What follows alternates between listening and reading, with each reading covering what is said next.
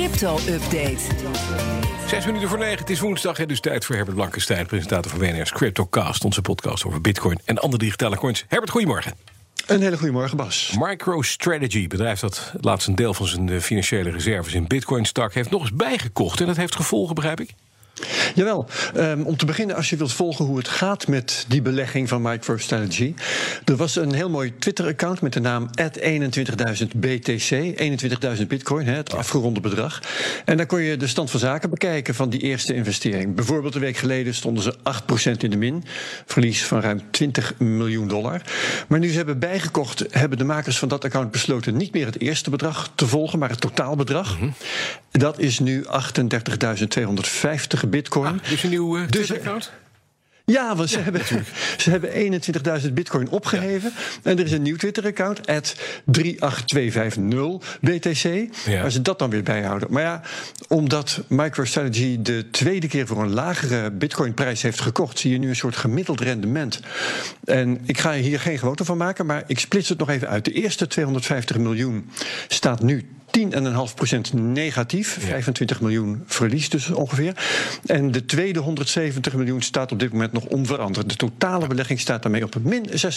Nou, het aardigste is dat mensen investeerden in MicroStrategy, aandelen namen. Die hadden nooit de bedoeling om uh, geld in bitcoins te steken. Anders hadden ze dat wel gedaan. Maar nu hebben ze dus indirect ook bitcoin in de portefeuille. Dus ze ja, hangen eraan vast. Ja. Ja, en dat zijn geen kinderachtige bedragen. De Noorse, het Noorse regeringspensioenfonds, waar veel oliegeld in zit, heeft bijvoorbeeld anderhalf procent aandelen MicroStrategy. Vanguard heeft bijna 12 procent en BlackRock heeft zelfs ruim 15 procent. En dat betekent dat BlackRock bijvoorbeeld voor 15 procent eigenaar is van die 38.000 bitcoin.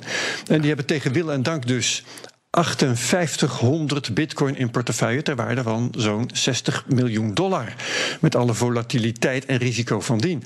Als de toezichthouders dat maar goed vinden. Ja. Er kan een hele leuke discussie worden als bedrijven denken hun financiële reserves op deze manier te beschermen. En als toezichthouders dat gaan beoordelen als een onverantwoord risico. Nou, dat wordt dan een discussie. Dan wel een goed ja. teken voor de bitcoin, want die coin is dit jaar nog maar drie keer doodverklaard. Dat is, dat is uniek goed, in de geschiedenis. dat is zeker interessant.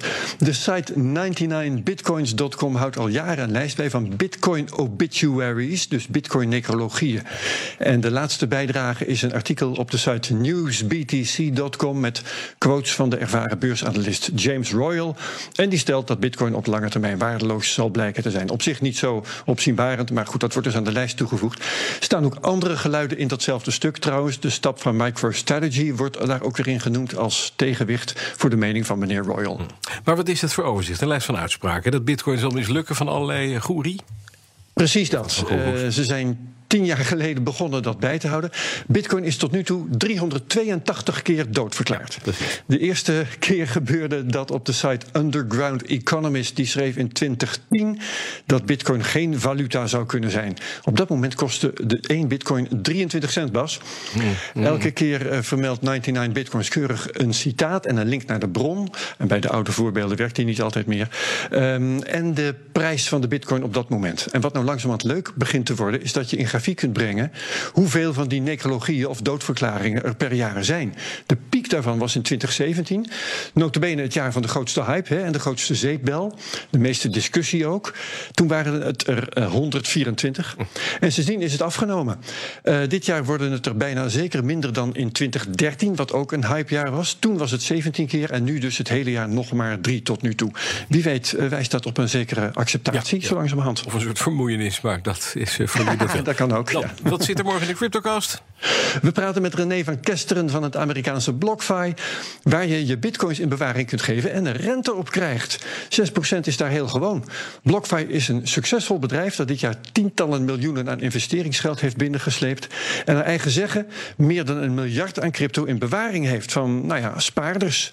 En hoe dat kan, dat hoor je morgen in de CryptoCast in de loop van de middag. Dan zetten we hem voor je klaar. Dankjewel, Herbert Blankenstein. Alle afleveringen zijn te beluisteren via de PNR-app, bnr.nl of je favoriete podcast-app.